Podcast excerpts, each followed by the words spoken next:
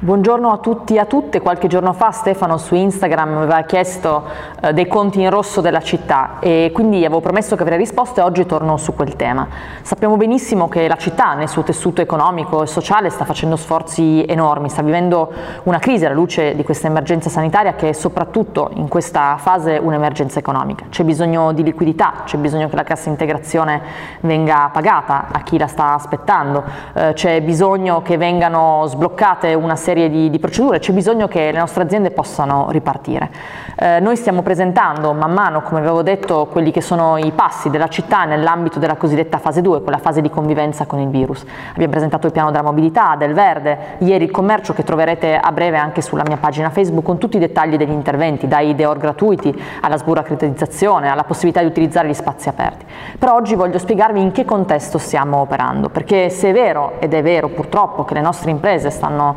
perdendo di fatturato e stanno vedendo dei costi aumentare e anche dire, un'insicurezza dal punto di vista della gestione delle regole, anche noi come comune ci stiamo muovendo in un eh, contesto incerto dove purtroppo anche a noi mancano moltissime risorse e vorrei darvi qualche numero per inquadrare meglio. Il nostro bilancio vale circa un miliardo e due, eh, sono le risorse che noi abbiamo, che derivano come entrate dai contributi, le tasse dal, che noi introitiamo dei nostri cittadini. Questo miliardo e due viene ovviamente speso per servizi, eh, dalla raccolta dei rifiuti allo spazzamento delle strade, al taglio del, ver del verde, all'aiuto, in questo momento particolarmente importante, di chi è in difficoltà, le persone più fragili. Ecco, questo bilancio si è sempre basato su un miliardo e due. Come voi probabilmente ricordate, Abbiamo avviato, appena ci siamo insediati, un piano di rientro, perché noi avevamo già un disavanzo dall'inizio di circa 60 milioni di euro. La Corte dei Conti ci aveva detto o andate in predissesto o risistemate i conti della città. Abbiamo fatto un percorso di 4 anni che per la prima volta dopo 25 anni ci ha portato a dicembre a approvare in tempo, nei tempi, il bilancio di previsione. Era il primo bilancio in cui mettevamo di nuovo risorse per gli investimenti, per le manutenzioni, che portava a un equilibrio. È chiaro che quel bilancio è stato travolto dal, dall'emergenza. Eh, il nostro bilancio che continua a valere in spesa 1 miliardo e 2 ha visto, abbiamo stimato circa a causa dell'emergenza, un mancato introito di circa 240 milioni di euro. 240 milioni di euro sul bilancio di 1 miliardo e 2 è ovviamente molto molto impattante.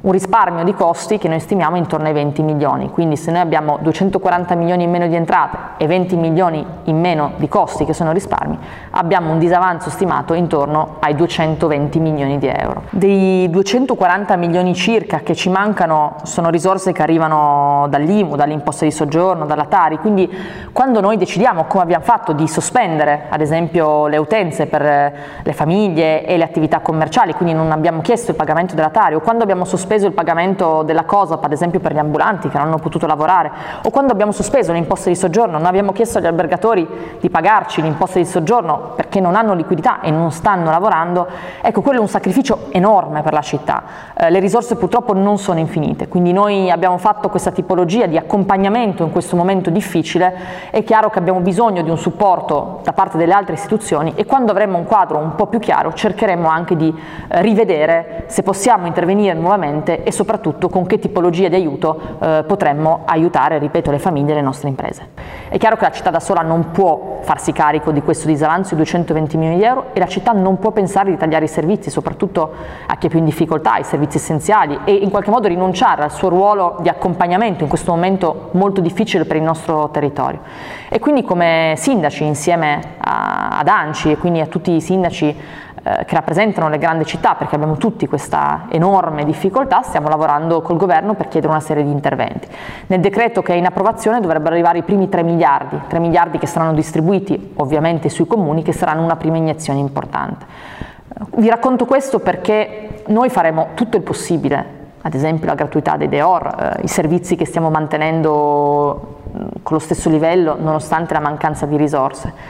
Ma lo facciamo in un contesto molto molto complicato. Uh, il dialogo col governo è costante, è costruttivo, è aperto ed è chiaro che quando ci chiedete ma quando sapremo se ci sarà uno sconto sulla Tari, ad esempio, lo sconto sulla Tari dipenderà dalle scelte del governo, noi da soli non possiamo abbassare la Tari, perché c'è una norma nazionale che ci chiede e impone che la Tari copra tutti i costi. O quando ci chiedete e mi chiedete quale tipo di intervento farete su una singola imposta o come aumenterete dei servizi, noi stiamo facendo quello che possiamo nel contesto che vi sto raccontando. Dall'altra parte attendiamo di capire quale sarà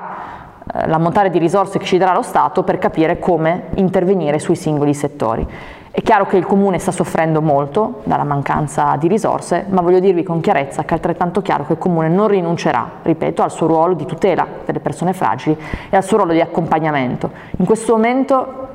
la ripartenza deve passare dalle amministrazioni pubbliche quindi il governo deve fare la sua parte, la regione deve fare la sua parte e la città deve fare la sua parte, immettendo risorse nel sistema economico e certamente non tagliando servizi, mettendo ancora più in difficoltà chi oggi sta già vivendo un momento di difficoltà ed è fragile. Su questo continuerò a aggiornarvi, aspettiamo anche le risposte dal governo, ma state certi che noi faremo tutto il possibile. Una buona giornata a tutti e a tutte.